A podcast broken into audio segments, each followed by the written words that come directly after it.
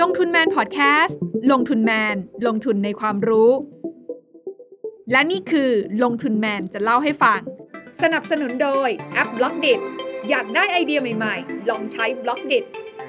สวัสดีค่ะ ต้อนรับทุกท่านเข้าสู่ลงทุนแมนจะเล่าให้ฟังไลฟ์วันนี้นะคะ อยากชวนทุกคนมาพูดคุยกันค่ะ กับสัมภาษณ์พิเศษก.ล.ต. ความคืบหน้าล่าสุดกรณี Zipmex ที่เกิดขึ้นนะคะ ก่อนที่จะไปดูและฟังมุมมองของก.ล.ต. นะ เวลาล่าสุดตรงนี้เนี่ยทีน่าอยากจะขออนุญาตไล่เรียงให้ทุกคนเนี่ยเข้าใจภาพนิดนึงนะคะ เกี่ยวกับไทม์ไลน์ที่เกิดขึ้นกับกรณี Zipmex นะคะ ถ้าเราย้อนกลับไปตั้งแต่ 20 กรกฎาคมที่ผ่านมาเนี่ยนะคะ วันนั้นเนี่ยถ้าทุกคนจำกันได้นะคะ เราจะเห็นข่าวว่า Zipmex เนี่ยมีการไม่ให้ถอนเงินออกจากระบบนะคะ คนก็ตกอกตกใจ แต่ว่าเย็นวันที่ 20 กรกฎาคมนั้นเลยนะคะ ทางคุณเอกลาภยิ้มวิไลนะคะ ซึ่งเป็น CEO ของทาง s i g m e x เนี่ยก็ออกมาชี้แจงนะคะว่าตัวของผลิตภัณฑ์ Zip Up Plus เนี่ยนะคะมีปัญหาค่ะ เพราะว่ามีการนำตัวของสินทรัพย์ดิจิทัลที่ฝากอยู่เนี่ยไป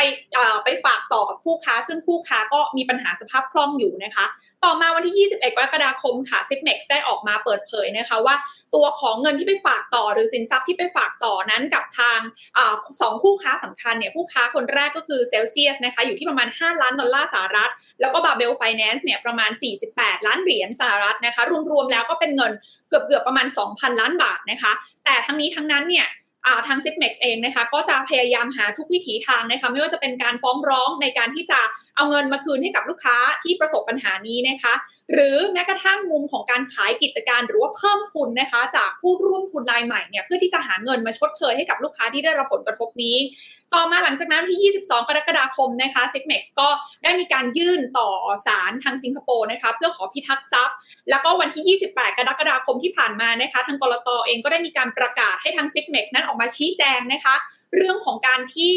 ทาง Zipmex นั้นไปขอพิทักษ์ทรัพย์ที่ศาลสิงคโปร์นะคะ แต่ณณณตอนนี้นะคะต้องบอกว่าณปัจจุบันเนี่ย Zipmex ก็ยังไม่ได้มีการชี้แจงอะไรอย่างเป็นทางการออกมานะคะ แล้วก็เมื่อวานนี้เองนะคะทางกรตก็ได้ออกมาชี้แจงในมุมของกรตไปแล้วส่วนหนึ่งนะคะ ซึ่งอาจจะมีบางประเด็นนะคะที่วันนี้เนี่ยทางลงทุนแมนเองก็ได้รับเกียรตินะคะ จาก 2 ท่านนะคะที่จะมาร่วม พูดคุยเพิ่มเติมนะคะเกี่ยวกับแนวทางที่จะเกิดขึ้นกับกรณีของซิปเม็กหลังจากนี้ ไม่ว่าจะเป็นเรื่องของการเยียวยา ผู้ที่ได้รับผลกระทบ หรือว่าแผนการ วยเหลือรวมไปถึง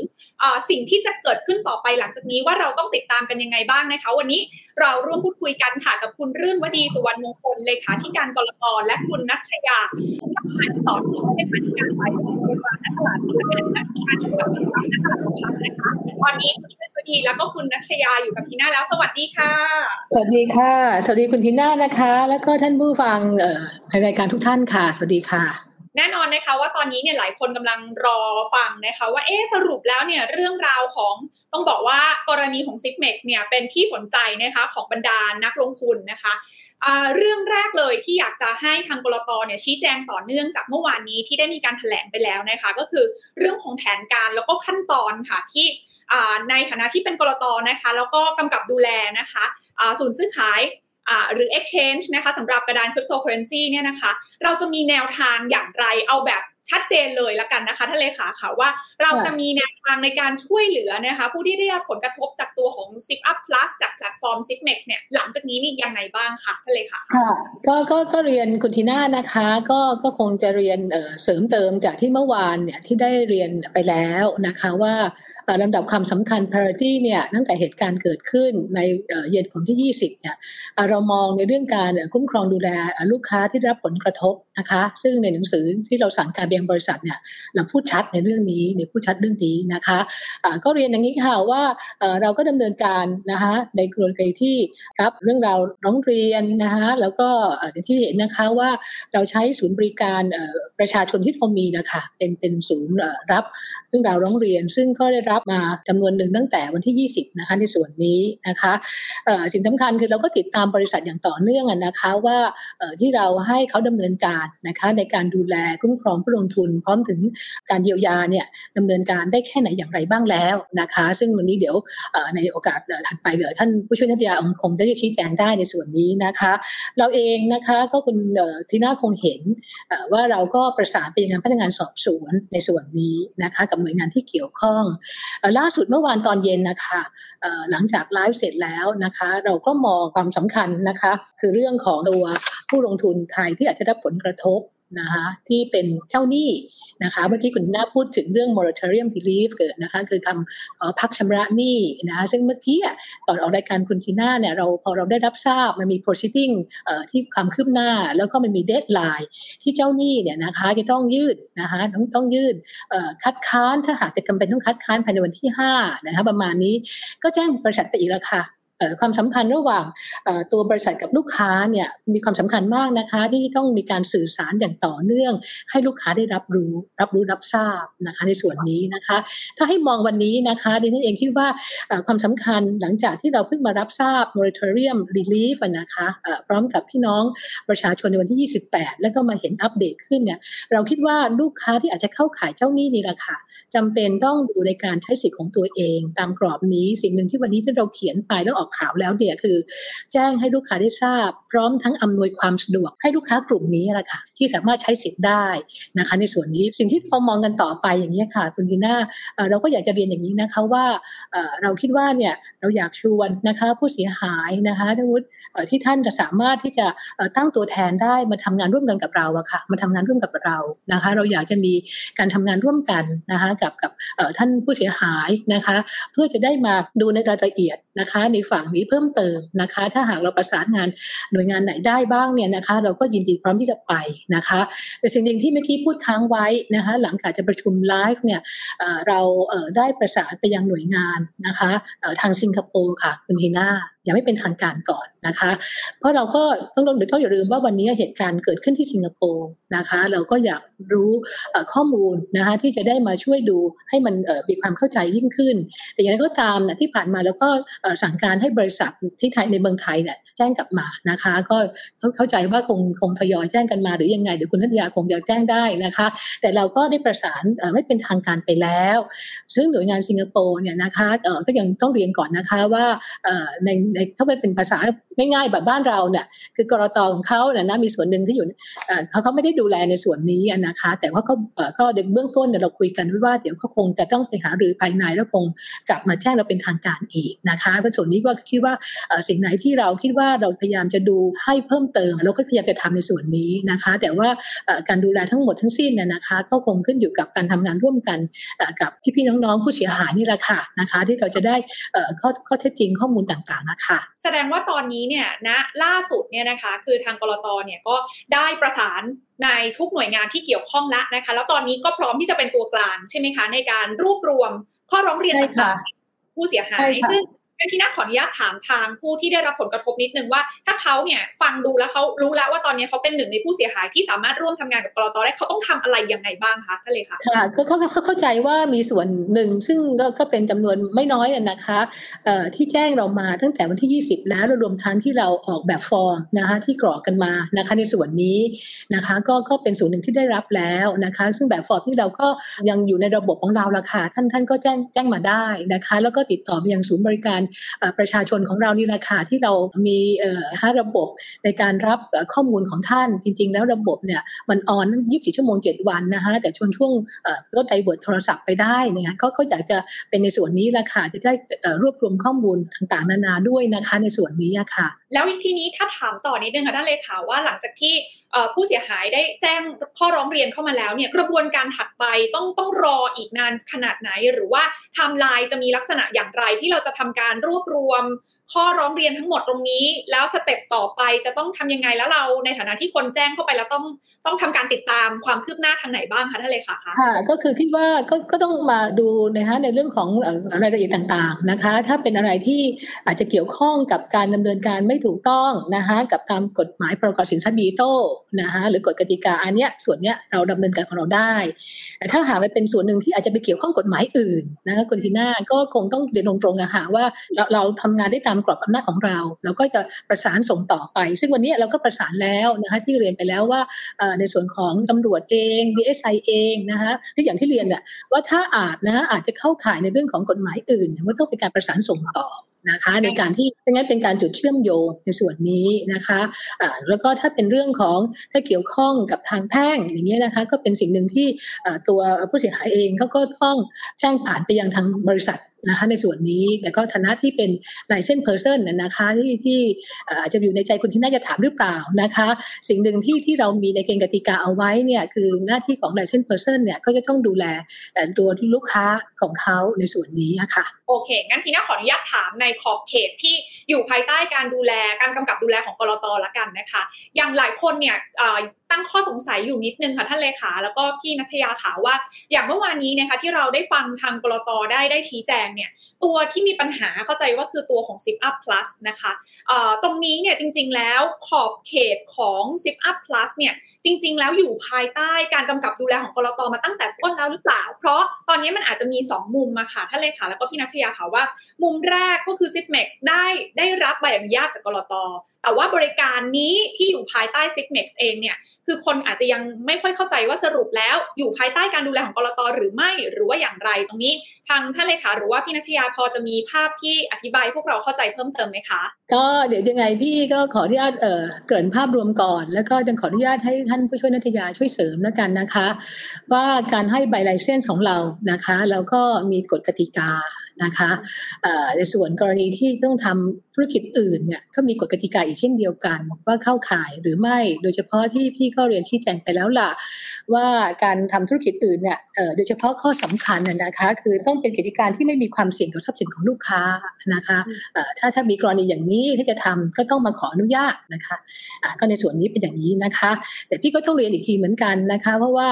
เรื่องนี้จะมีคนที่พี่ตามอยู่โดยเฉพาะเมื่อวานน่ยนะคะที่ออกในไลฟ์แล้วเนี่ยก็มีคนถามว่าตกลงสำนักงานกรอตเนี่ยได้ได้ทราบไหมหรือยังไงไหม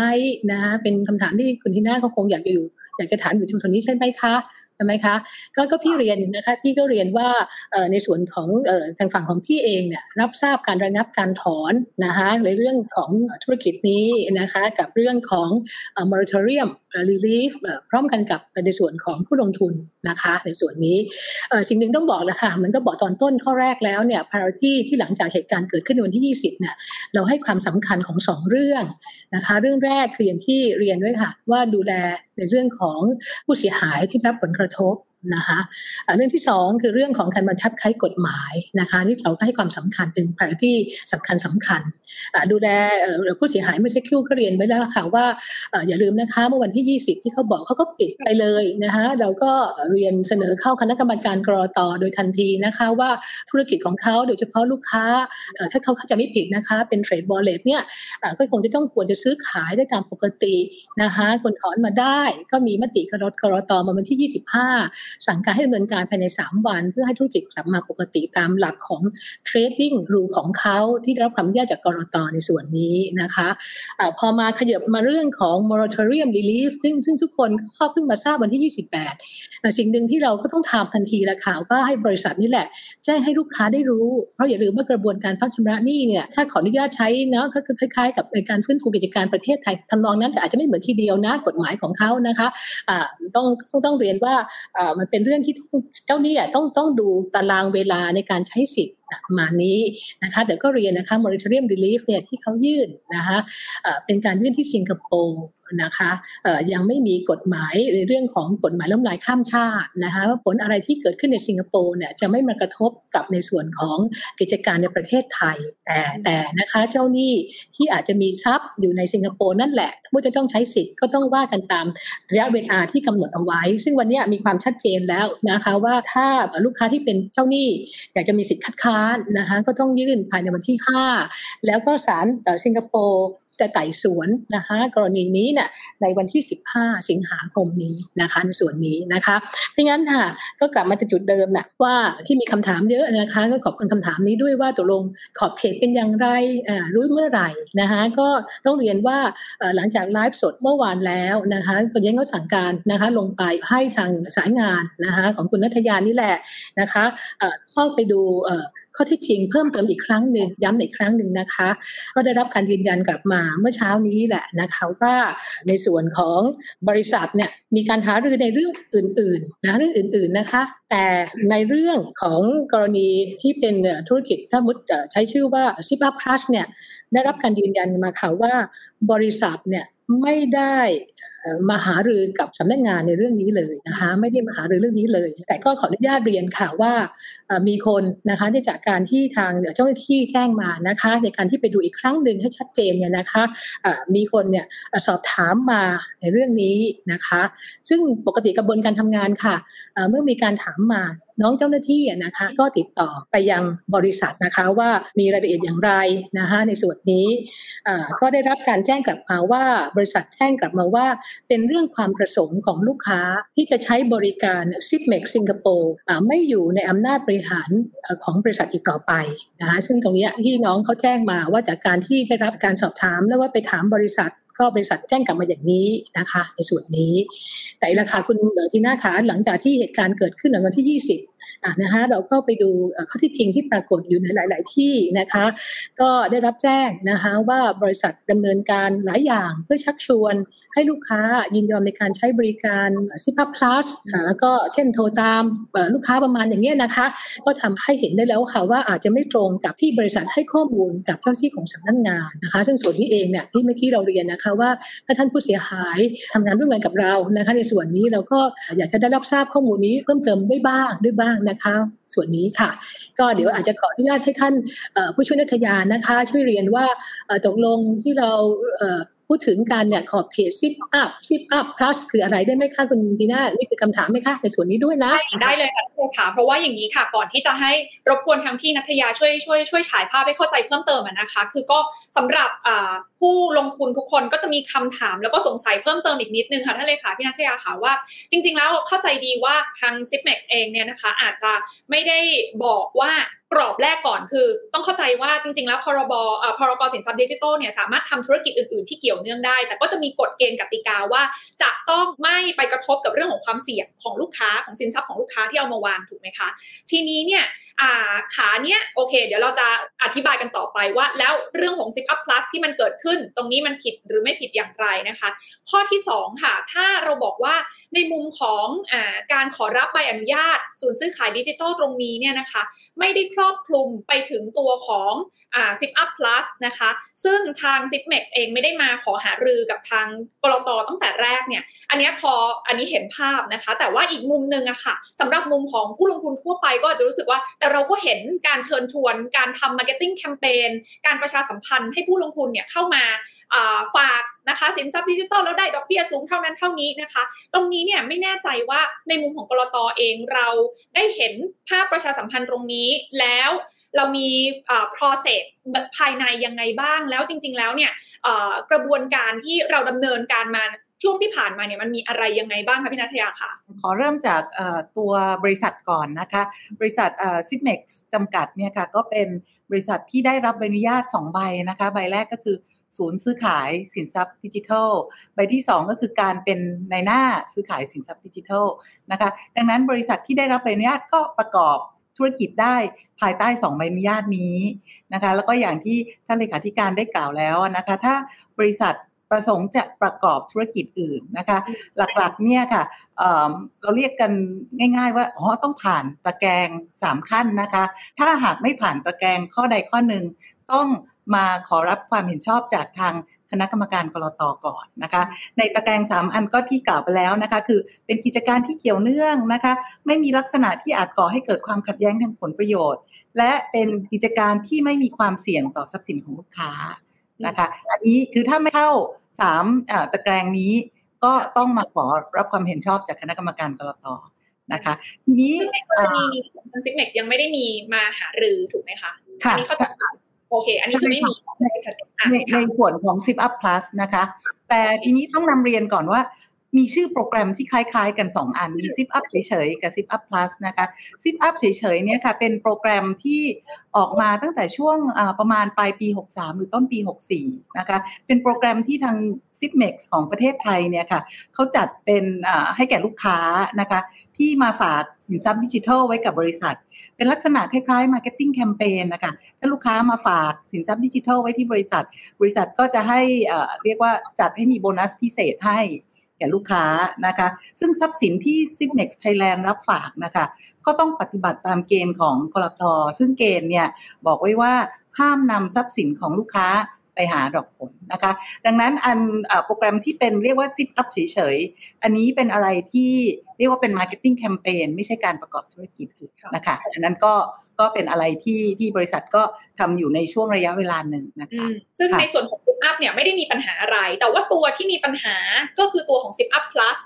ซึ่งมีความแตกต่างกันไปใช่ไหมคะพี่นัทยาแตกต่างกันไปในมิติไหนยังไงบ้างคะในมิติไหนนะคะ ก็ต้องบอกว่า ตัว Zip Up Plus เนี่ยค่ะสำนักงงานก็ได้รับทราบประเด็นนะคะเกี่ยวกับ Zip Up Plus เนี่ยเมื่อ 20 กรกฎาคม 65 นะคะ ตอนที่เรียกว่ามีปัญหานะคะ เราก็ทางการก็ได้รีบมีหนังสือนะคะให้บริษัทชี้แจงนะคะ ซึ่งต่อมาบริษัทก็ชี้แจงสรุปคร่าวๆเนี่ยค่ะก็ Zip Up Plus เนี่ยค่ะก็เป็นโปรแกรมนะคะที่ออกมาในภายหลัง นะคะโดยลูกค้าที่เป็นลูกค้าเดิมของ Zip Up เนี่ยค่ะทางบริษัทเขาจะยุติการให้บริการ แล้วเขาก็เรียกว่ามีการแจ้งว่าถ้าลูกค้าประสงค์นะคะจะนำสินทรัพย์ดิจิทัลไปฝากเพื่อหาดอกผลต่อก็สามารถแจ้งความประสงค์ไปใช้บริการกับ z i p m e x ที่สิงคโปร์ได้นะคะดังนั้นก็จะเห็นว่าผู้ให้บริการเป็นเป็นคนละนิติบุคคลละอัน Zip Up เฉยๆเป็น z i p m e x ในไทยนะคะ แต่ถ้าเป็น Zip Up Plus เนี่ยจะเป็น Zipmex ที่สิงคโปร์ค่ะโอเค เพราะฉะนั้นเนี่ยตัวแรกที่เป็น Zip Up อันนี้ไม่ได้ผิดอะไร เพราะว่ามันคือ Marketing Campaign เราพูดอย่างนั้นนะคะ เขาก็ทำตามกฎเกณฑ์กติกา แล้วก็อยู่ภายใต้ Zip Up Thailand ซึ่งดำเนินการเนี่ยภายใต้ใบอนุญาตที่กรตมอบให้อันนี้ไม่ได้มีปัญหาอะไร เราไม่ได้เรียกว่าภายใต้ใบอนุญาตเรียกว่าเป็น Marketing Campaign ละกันค่ะนะคะ ไม่ได้ทำเพื่ออื่น ก็คือในใบอนุญาตนี้เขาไม่ได้เขาไม่ได้ทำผิดอะไรถูกไหมคะแต่ว่าตัวที่มีปัญหาที่เราคุยกันอยู่ตอนนี้ก็คือตัวของ Zip Up Plus ซึ่งทาง Zipmex ได้ชี้แจงว่าเขามีการโยกย้ายโดยการบอกแล้วว่า เดี๋ยวหลังจากนี้ตัว Zip Up Plus จะเป็นการเอาสินทรัพย์ดิจิทัลของลูกค้าไปไว้ under Zipmex Global ถูกไหมคะอาจจะนิดนึงอะคือบอกว่าจะยุติการให้บริการเดิม ถ้าลูกค้าประสงค์นะคะ จะใช้บริการลักษณะอันใหม่ ก็ มาแจ้งความประสงค์ไปใช้บริการที่ Zipmex ที่สิงคโปร์ได้ค่ะแต่ว่า channel ของการที่จะไปลงทุนผ่าน ZipUp+มันก็ยังใช้ตัวของ Zipmex อยู่ ซึ่งซึ่งตรงนี้จริงๆแล้วเรายังอยู่ภายใต้การดูแลของก.ล.ต.ไหมคะคือต้องเล่าว่า Zipmex เนี่ยค่ะเขาเป็นกลุ่มบริษัทที่มีเรียกว่าทำธุรกิจในหลายประเทศนะคะมีทั้งที่อินโดนีเซียที่ออสเตรเลีย ที่สิงคโปร์แล้วก็ที่ไทยนะคะ ก็ มีความเรียกว่าก็เป็นบริษัทในเครือกันนะคะ อันนี้อาจจะกล่าวคร่าวๆนะคะ ต้องไปขอข้อมูลอะไรเพิ่มเติมว่าแอปพลิเคชันใช้เป็นแอปพลิเคชันตัวเดียวกัน ที่ใช้ในนานาประเทศหรือเปล่า หรือว่าเป็นของเฉพาะบริษัทหรืออะไรยังไงนะคะนี้ต้องขอรับไปดูต่อค่ะซึ่งซึ่งขออนุญาตเสริมเสริมเออพี่เอ๋ไปนะคะ ก็อย่างที่เรียนนะคะว่าในเรื่องของซิพัพพลัสเนี่ยบริษัทไม่ได้เข้ามาหารือกับเราเลยนะคะ ไม่ได้เข้ามาหารือกับเราเลยนะคะก็เป็นอย่างที่บอกเมื่อสักครู่อะว่ามีคนสอบถามมาน้องเจ้าหน้าที่นะคะก็สอบถามบริษัทไป บริษัทก็ยืนยันมาบอกว่า เป็นเรื่องความประสงค์ของลูกค้าที่จะใช้ในส่วนของซิมเม็กสิงคโปร์แล้วก็ที่สำคัญคือไม่อยู่ในอำนาจของบริษัทในการจัดการเพราะงั้นถ้าถ้าข้อที่จริงที่เราจะได้มาภายหลังว่าเขาเข้ามาเกี่ยวข้องนะคะแค่ไหนอย่างไรนะในเมืองไทยเนี่ย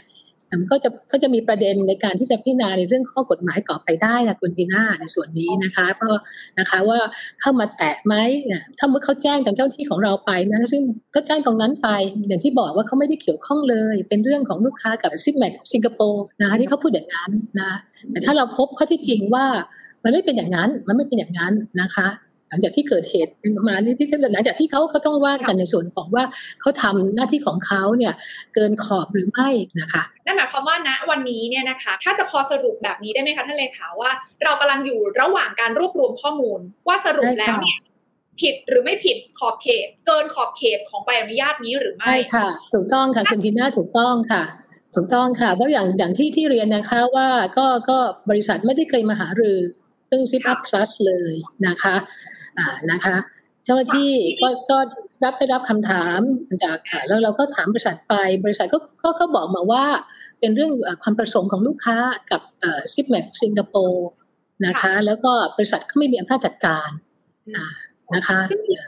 กระบวนการตรวจสอบตรงนี้ค่ะ ข้อเท็จจริงตรงนี้เราเราจะมีวิธีการตรวจสอบยังไงบ้างคะจากทางกรตที่จะลงไปเก็บข้อมูลตรงนี้แล้ว ถ้าเกิดตรวจสอบแล้วพบว่า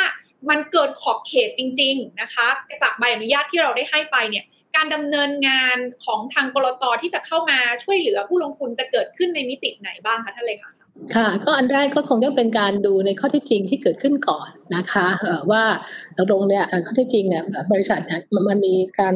เกี่ยวข้องกับการให้บริการ Zip Up Plus อย่างไรในประเทศไทยบ้างนะคะเป็นการประกอบธุรกิจอื่น จะเข้าขายนั้นไหมหรือเป็นการประกอบธุรกิจโดยไม่ได้รับอนุญาต แล้วก็มันมีส่วนเกี่ยวข้องกับทางต่างประเทศนะคะ ก็ก็เป็นสิ่งของกติกาของกฎหมายที่มาดูนะคะก็ถ้าพบตรงในส่วนนั้นแล้วเนี่ยในเรื่องของความเสียหายที่เกิดขึ้นก็ต้องก็ต้องเป็นในเรื่องที่บริษัทเองก็ต้องออกมาชี้แจงก่อนนะคะ ว่าในส่วนนี้ตัวเองทำเป็นไปตามกติกาหรือไม่อย่างไรอะค่ะในส่วนนี้ ต้องต้องเรียนตรงๆดิฉันเองก็บอกกับทางทีมคุณนันทิกาแล้วว่าหนังสือที่เราออกไปฐานะพนักงานเจ้าหน้าที่เนี่ยออกไปวันที่ 25 ซึ่งก็ได้รับกลับมาแล้วนะคะ เดี๋ยวจริง ๆ เราก็ทำงานในวันหยุดเลยนะคะ เราก็เราถือว่าเรื่องนี้เป็นเป็นเรื่องที่เราต้องให้ความสำคัญ อย่างมากๆเรื่องหนึ่งเหมือนกันในการที่ในเรื่องการดูแลเยียวยานะคะไม่งั้นก็คงในช่วงอาทิตย์หน้านะคะจริงๆหนังสือต้องมาแล้ว แล้วก็คงต้องดำเนินกระบวนการของสำนักงานข้างในนี่แหละค่ะในส่วนนี้นะคะแล้วก็คงต้องให้บริษัทชี้แจงอีกทางหนึ่งเพราะว่าตามหลักของดู process นะคะว่าว่าสมมติสมมติเป็นการเข้าขายอะไร ซึ่งเดี๋ยวว่าจจะเป็นคำถามที่คุณที่น่าจะต้องถามต่อหรือเปล่า ถ้าเป็นเข้าขายในเรื่องของกรณีประกอบธุรกิจอื่น เข้าขายในกรณีที่ผิด trading rule เราก็ต้องให้เขาชี้แจง แล้วก็ดูคำชี้แจงของเขา ซึ่งการชี้แจงครั้งนี้จะต่างกับการให้ข้อมูลตอนต้นนะอันนี้เป็นการชี้แจงเข้าเข้ากระบวนการในเรื่องของอันอาจจะเข้าข่ายกระทำความผิดแล้วอะค่ะในส่วนนี้ค่ะ นั่นหมายความว่าตอนนี้คือเรายัง อาจจะยังไม่สามารถระบุได้ใช่ไหมคะว่าสรุปแล้วผิดขอบเขตหรือไม่กำลังอยู่ในระหว่างการศึกษา และถ้ามีโอกาสที่จะจะผิดในประเด็นไหนก็คือผิดในประเด็นเรื่องของการประกอบธุรกิจอื่น โดยไม่เป็นไปตามกฎเกณฑ์ที่กำหนดก็คือ อาจจะข้อ 3 ที่เมื่อสักครู่นี้บอกว่าเรื่องของความเสี่ยงของสินทรัพย์ลูกค้า อันเนี้ยพอไปลงทุนปุ๊บ ไม่ได้มาขอความเห็นชอบกรตก่อน อันนี้อาจจะผิดได้ อันที่ 2 ก็คือ เรื่องของการดำเนินการตามเรื่อง trading rules หรือกฎเกณฑ์ที่กำหนดไว้ตั้งแต่ต้น ซึ่งก็มีโอกาสที่จะเกิดขึ้นได้เหมือนกัน ถ้าเขาชี้แจงมาแล้ว มันไม่ตรงกับขอบเขตของใบอนุญาต อันนี้ทีน่าเข้าใจถูกไหมคะเออจริงๆ trading rule เนี่ยเป็นเรื่องของเขานะคะถ้าเป็นเรื่องของ trading rule เนี่ยเป็นเรื่องของเขาที่เขาบอกไว้ชัดเจนว่าเขาทำ24 ชั่วโมง 7 วัน นะในส่วนนี้แล้วก็ถ้าถ้าจำเป็นจะต้องมีการหยุดชั่วคราวก็เป็นเรื่องของ maintenance ของระบบเป็นต้นอย่างนี้เป็นต้น แต่วันที่ที่คุณนีน่าเห็นตั้งแต่วันที่ 20 เป็นต้นมาเนี่ยที่เขาประกาศปิดไปเนี่ยถ้ามันไม่เข้าเกณฑ์ trading rule อย่างนี้มันก็ผิดเกณฑ์ผิดเกณฑ์นะคะพี่เอ๋ช่วยเสริมหน่อยนึงได้ไหมคะตรงนี้นะคะแต่ก็ขั้นตอนแรกก็คือเราก็ให้บริษัทเนี่ยให้ข้อมูล เรามาเพื่อเรามารวบรวม หลังจากนั้นทางทีมงานเราก็จะต้องวิเคราะห์ดูว่า เอ๊ะ สิ่งที่เกิดขึ้นเนี่ยมีอะไรที่เข้าข่ายฝ่าฝืนกฎหมายหรือไม่ ถ้ามีอะไรที่เข้าข่ายฝ่าฝืนกฎหมายเป็นกฎหมายในข้อใดมาตราใดนะคะ หลังจากนั้นถ้าเห็นว่าเข้าข่ายจะฝ่าฝืนกฎหมาย เราก็จะเปิดโอกาสให้บริษัทชี้แจง ซึ่งอันเนี้ยเท่ากับเป็นการเริ่มกระบวนการแล้วล่ะ ตอนที่เปิดให้โอกาสชี้แจงก็จะเขียนไปชัดนะคะว่าท่านหรือบริษัทท่านอาจเข้าข่ายฝ่าฝืนกฎหมายข้อใดในเรื่องอะไร ขอให้ชี้แจงกลับมาภายในกี่วันอะไรประมาณนี้ค่ะหลังจากนั้นก็กลับมาดูอีกหนึ่งรอบวิเคราะห์อีกหนึ่งรอบนะคะ เหตุผลรับฟังได้ก็ก็ไปทางหนึ่งถ้าไม่ได้มีเรียกว่าข้อมูลอะไรที่ที่เพิ่มเติมหรือเหตุผลรับฟังไม่ได้ ก็จะดำเนินการตามกฎหมายต่อไปค่ะ ซึ่งกระบวนการดำเนินการตามกฎหมายต่อไปเนี่ยคือจริง ๆ เรามีระบุไว้ในตัวของพรกสินทรัพย์ดิจิทัลอยู่แล้วหรือเปล่าคะหรือว่ารูปแบบของการดำเนินการตามกฎหมายตรงนี้จะมีส่วนไหนที่จะช่วยเยียวยาผู้ลงทุนที่เสียหายจากตัวของ s i อัพ Plus ได้ได้บ้างไหมคะพี่นัชยาพอจะมีข้อมูลเบื้องต้นตรงนี้ได้ได้สามารถชี้แจงไหมคะในส่วนของพรกสินทรัพย์ดิจิทัลไม่ได้มีส่วนที่จะเรียกว่าเยียวยา สิ่งที่เสียหายแก่ผู้ลงทุนนะคะแต่จะเป็นการดำเนินการกับผู้ที่ฝ่าฝืนกฎหมายนะคะก็คือตอนนี้สำหรับกรตฝั่งของสิ่งที่ทำได้ก็คือจะมีสมมติสมมุติว่าเข้าข่ายแล้วผิดจริงชี้แจงแล้ว ก็ยังไม่มีเหตุผลอันสมควรที่สามารถทำให้เชื่อไปในแนวทางที่ไม่ผิดขอบเขตได้ ก็จะมีการลงโทษ อันนี้ก็คือเป็นตามกระบวนการทางกฎหมายไปถูกต้องไหมคะท่านเลยค่ะใช่เนาะค่ะแต่ทีนี้ในฝั่งของผู้ลงทุนล่ะคะ ฝั่งของผู้ลงทุนเนี่ยเราเราจะต้องทำตัวยังไงบ้างอะ next step ต่อไป ระหว่างที่เรารอกระบวนการวิเคราะห์ของทางกรตแล้วเนี่ย เราจะมั่นใจได้ยังไง หรือเราต้องทำอะไรเพิ่มเติมไหมในการที่จะ make sure ว่า เอ้ย เรื่องของเราอะได้รับเข้าไปสู่กระบวนการและท้ายที่สุดเมื่อมี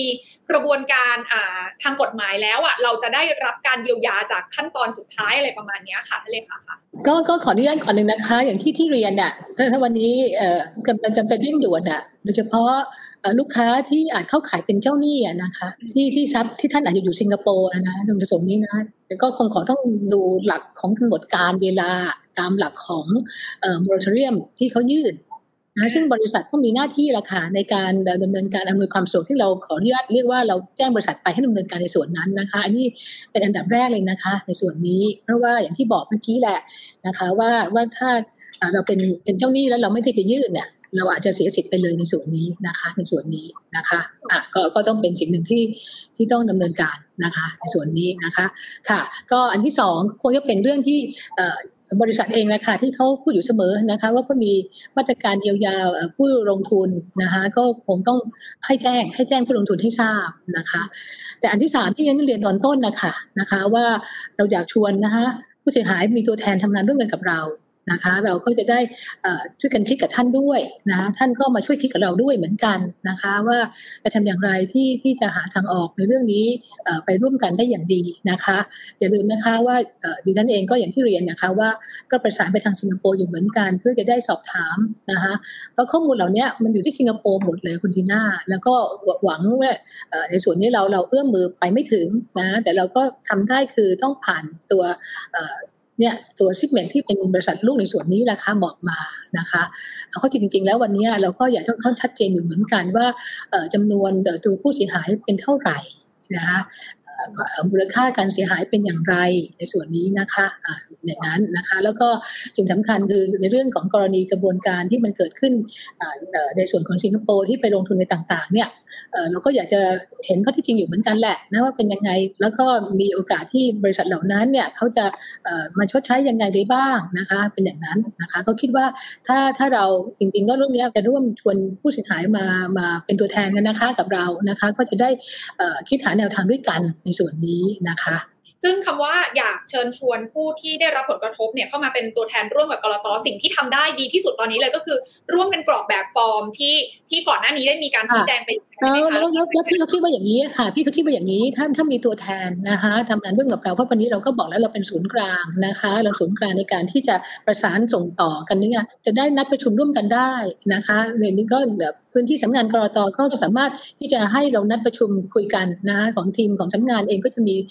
ทีมของในเรื่องของการรับในศูนย์บริการประชาชนนะคะอยากอยากจะพูดง่ายๆว่ามาร่วมกันพิจารณานะคะ หาทางออกหารือแนวทางด้วยกันนะคะ เป็นการทำงานร่วมกันระหว่างในส่วนของภาครัฐ กับในส่วนของพี่น้องประชาชนเพื่อการดูแลผลกระทบที่ผู้ลงทุนได้รับในส่วนนี้ค่ะโอเค งั้นถ้าจะสรุปง่ายๆ ก็คือณตอนนี้เนี่ยถ้ากระบวนการที่จะเกี่ยวเนื่องกับผู้ลงทุนเนี่ยนะคะ ตอนนี้เนี่ยอาจจะต้องรอนะคะในการที่เราติดตามฝั่งของสิงคโปร์ที่ทาง s i g m e x เองเนี่ยเขาไปขออ ทำการพักชำระหนี้กับทางศาลของสิงคโปร์ไว้ใช่ไหมคะ ซึ่งตอนนี้กรตก็หน้าที่ได้แค่เป็นตัวกลาง พี่พี่พี่ขออนุญาตยกมือนะได้ค่ะเอ่อเอ่อไม่ไม่ไม่ไม่ไม่รอนะคะคือคือบริษัทเองเขาต้องประสานกับลูกหนี้ที่เป็นเจ้าหนี้ ให้เขาใช้สิทธิ์นะคะเหมือนครั้งแรกจำได้ไหมคะวันที่สิบยี่สิบแปดเรารู้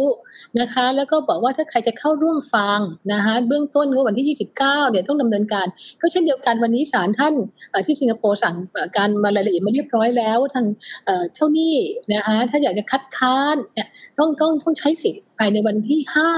ซึ่งตรงนี้แหละค่ะที่เราแจ้งบริษัทไปโดยพลันเนี่ยให้บริษัทเนี่ยเขาแจ้งกับบรรดาลูกค้า แล้วก็ประสานอำนวยความสะดวกให้ลูกค้าได้สามารถแสดงความเห็นในส่วนนี้ไปเพื่อจะได้ไปประกอบการยื่นให้ทันตามกำหนดเวลานี่แหละค่ะในส่วนนี้นะคะเพราะฉะนั้นสิ่งที่กรตทำได้ก็คือพยายามที่จะฟอสไปทาง s i p m e x นะคะซึ่งเป็นบริษัทที่ได้รับใบอนุญาตจากกรตเนี่ย พยายามดูแลผู้ที่เกี่ยวข้ใช่องให้ได้ค่ะมากใช่ค่ะ ถูกต้องคุณทิน่าสรุปได้ถูกต้องค่ะนะคะ เพราะว่ากระบวนการของศาลสิงคโปร์เขาไม่ให้คนอื่นเข้าเกี่ยวข้องเลยนะคะ เฉพาะคนที่เป็นเจ้าหนี้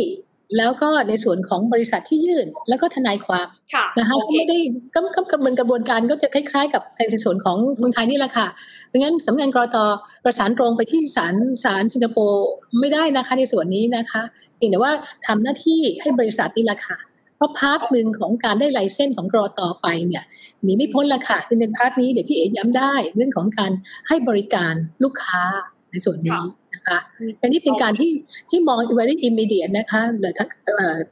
ทันทีในส่วนนี้เพราะวันที่ 5 สิงหาเนี่ยก็เร็วๆมาแล้ว ในส่วนนี้ว่าท่านจะให้ความเห็นอย่างไรนะคะก็ก็ในส่วนนี้ก็เป็นสิ่งหนึ่งที่คิดเป็นอย่างนั้นถ้าถ้าในส่วนนี้ก็อย่างที่เรียนนะคะว่าถ้าถ้าลูกค้าที่เป็นเจ้าหนี้ในเมืองไทยนะคะ ก็จะแสดงสิทธิ์อย่างไรเนี่ยก็ต้องรีบบอกบอก ผ่านไปเอ่อยังบริษัททนายความที่นั่น ก็จากการที่ประสานกันอ่านอ่านข่าวอยู่เหมือนกันนะคะเอ่อก็ก็จะอย่างที่สำนักงานอยากเห็นเนี่ยคือบริษัท Zipmex ไทยไทยแลนด์เนี่ยควรจะต้องเป็นตัวกลางละค่ะไปเพราะฉะนั้นให้ตอนนี้สิ่งถ้าเข้าใจว่าหนังสือหนังสือที่พี่เอ๋ส่งไปก็เป็นทำนองนี้ไหมพี่เอ๋ใช่ค่ะค่ะ ที่ออกข่าวไปเมื่อบ่ายนี้เนี่ยอ่าไม่ออกไปบ่ายๆนี้ที่ที่ที่ที่สำนักงานออกไปอะนะคะสำนักงานออกไปนะคะ อ่าให้แจ้งลูกค้าให้ทราบเรื่องนี้นะคะแล้วก็อำนวยความสะดวกให้แก่ลูกค้านะคะในการที่ สามารถไปใช้สิทธิ์ได้ให้ทันเวลาค่ะ ก็คือเป็นคำสั่งของทางก.ล.ต. เนี่ยแหละ บอก Zipmex ว่าให้ทำ Zipmex Thailand ให้ทำหน้าที่นี้ด้วยในฐานะตัวกลางนะคะ ในการรวบรวมตรงนี้ทั้งหมดเพื่อเป็นคนที่จะไปช่วยประสานงานต่อกับทางสิงคโปร์ฉะนั้นตอนนี้ถ้าเอาจริง ๆ ก็คือเราทำอะไรไม่ได้แล้วนอกจากรอนะคะ แต่ว่ากระบวนการรอตรงนี้ต้องจริงต้องเรียนถามท่านเลขานิดนึงค่ะในฐานะที่ก็อย่าอยู่ในฝั่งของกรมบังคับคดีมาก่อนค่ะกวนใช่าค่ะก็ก็จริง ๆ ก็อย่างนี้ค่ะ คุณทีน่าขาก็คือก็ก็อย่างที่เรียนอะสำนักงานกรตก็ก็เหมือนพี่น้องประชาชนก็มารับทราบเรื่องการที่Zipmex สิงคโปร์ยื่นขอรับพักชำระหนี้นะคะวันที่ 28 และรวมมาถึงกลุ่มของเขาเอ่อโฮลดิ้งอีกสักสี่ห้าบริษัทรวมถึง Zipmex ไทยด้วย นะคะกระบวนการที่เราเรามองกันแต่ตอนต้นเนี่ยมันก็ต้องถูกการเปลี่ยนการคิดเลยอะค่ะ เพราะว่าเขาขอพักชำระหนี้ในส่วนนี้ถูกไหมคะไม่งั้น ถ้ามองอย่างนี้ก็ต้องบอกว่าถ้าเราจะต้องดูดูในส่วนนี้ก่อนเราก็ต้องไปแตะในประเด็นของถ้าเราเป็นเจ้าหนี้เราก็ต้องไปใช้สิทธิ์ในส่วนนั้นนะคะเพราะถ้าเราไม่ได้เข้าไปอยู่ในกระบวนการนั้นน่ะนะคะ สิ่งที่อาจจะเกิดขึ้นนะคะ เราก็จะไม่ได้ถูกรวบรวมไปในการเป็นเจ้าหนี้ คุณทีน่าเพราะฉะนั้นนี่คือหน้าที่ของผู้ที่ได้รับผลกระทบ คุณต้องทำยังไงก็ได้ ให้คุณอยู่ในสิทธิ์ที่จะ ได้รับการดูแลโดยกระบวนการทางกฎหมายนะคะ ซึ่งตอนนี้เนี่ยซึ่งก็เป็นสิ่งที่เราขอให้บริษัทละค่ะคุณทีน่าขอให้บริษัทนะคะเป็นสะพานเชื่อม เป็นสะพานเชื่อมในส่วนนั้นไปนะเราขอหรือเราบังคับให้เขาทำให้ได้ไหมคะหรือว่ายังไงอ่าคะก็ก็จริง ๆ ก็จริง ๆ ในส่วนหนึ่งของของข้อบังคับเนี่ยนะคะในส่วนนี้มันก็เป็นเรื่องของการดูแลอ่าลูกค้าในส่วนนี้ด้วยนะคะ ก็เป็นสิ่งหนึ่งที่เราแจ้งเข้าไป แจ้งเข้าไปแล้วอะค่ะมันมีกฎกติกาในเรื่องของประกาศกรตเนี่ยเรื่องการบริการลูกค้านอกเหนือจะต้องให้ข้อมูลที่ถูกต้องแล้วนะคะก็ต้องดูในเรื่องของการมีเรื่องอของการที่จะติดต่อให้บริการลูกค้าเนี่ยมันมีอยู่แล้วนะคะในข้อในหมวดที่ห้าในหมวดที่ห้านะคะ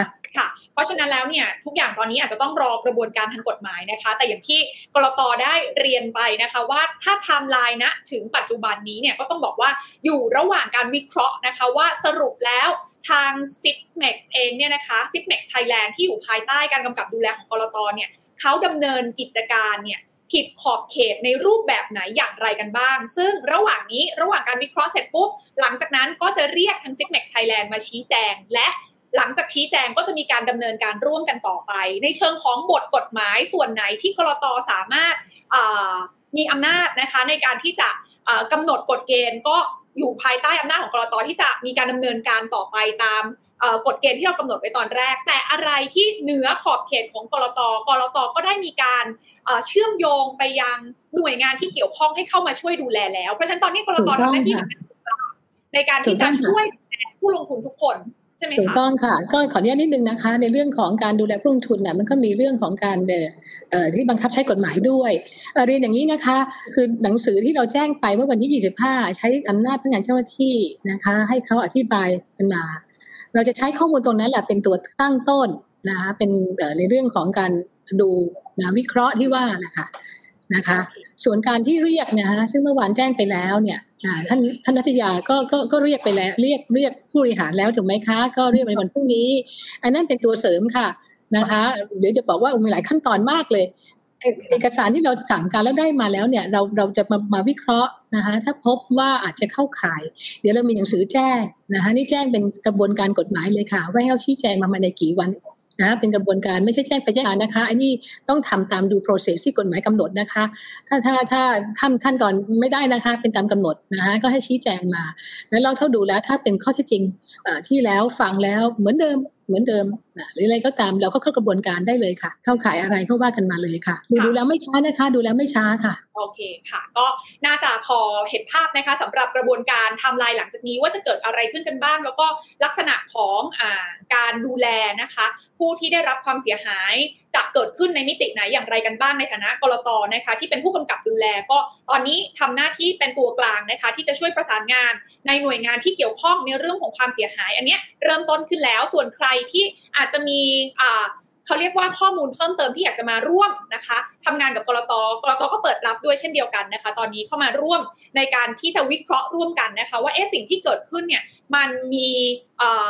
ผิดแปลกในเรื่องของขอบเขตหรือบริบทอย่างไรนะคะ ก็รอบนี้เนี่ยต้องบอกว่าเป็นรอบที่เราน่าจะช่วยกันนะคะ แล้วก็เรียนรู้ร่วมกันนะคะ ถึงการพัฒนาของตลาดสินทรัพย์ดิจิทัลในบ้านเราท้ายที่สุดแล้วเนี่ยเชื่อว่าในอนาคตถ้าเราหาทางออกร่วมกันได้นะคะแล้วก็สามารถทำให้ทุกคนนะคะมีความพร้อมแล้วก็มีสิทธิ์นะคะ ในการที่จะปกป้องทรัพย์สินของตัวเอง ได้เป็นอย่างดีเนี่ยก็น่าจะเป็นเรื่องที่ดีสำหรับโครงสร้างของอตลาดเงินตลาดทุน โดยเฉพาะอย่างยิ่งตลาดสำหรับสินทรัพย์ดิจิทัลที่เป็นของใหม่นะคะในบ้านเราในระยะยาวได้เช่นเดียวกัน ก็วันนี้ขอบพระคุณนะคะ ทั้งท่านเลขาแล้วก็พี่นักเรียนเป็นอย่างสูงที่สละเวลามา ร่วมชี้แจงเพิ่มเติมนะคะว่าล่าสุดนั้นทำลายเป็นอย่างไรและผู้ลงทุนควรจะต้องอติดตามประเด็นอย่างไรต่อไป วันนี้ขอบพระคุณทั้งสองท่านมากๆค่ะขอบคุณคุณพิน่าแล้วก็ท่านผู้ฟังด้วยค่ะขอบพระคุณค่ะสวัสดีค่ะและนี่คือทั้งหมดของลงทุนแมนจะเล่าให้ฟังวันนี้กลับมาติดตามกันใหม่โอกาสหน้านะคะลาไปก่อนสวัสดีค่ะ กดติดตามลงทุนแมนพอดแคสต์ได้ทุกช่องทาง ทั้ง Spotify, SoundCloud, Apple Podcast, Podbean และ b l o g d i t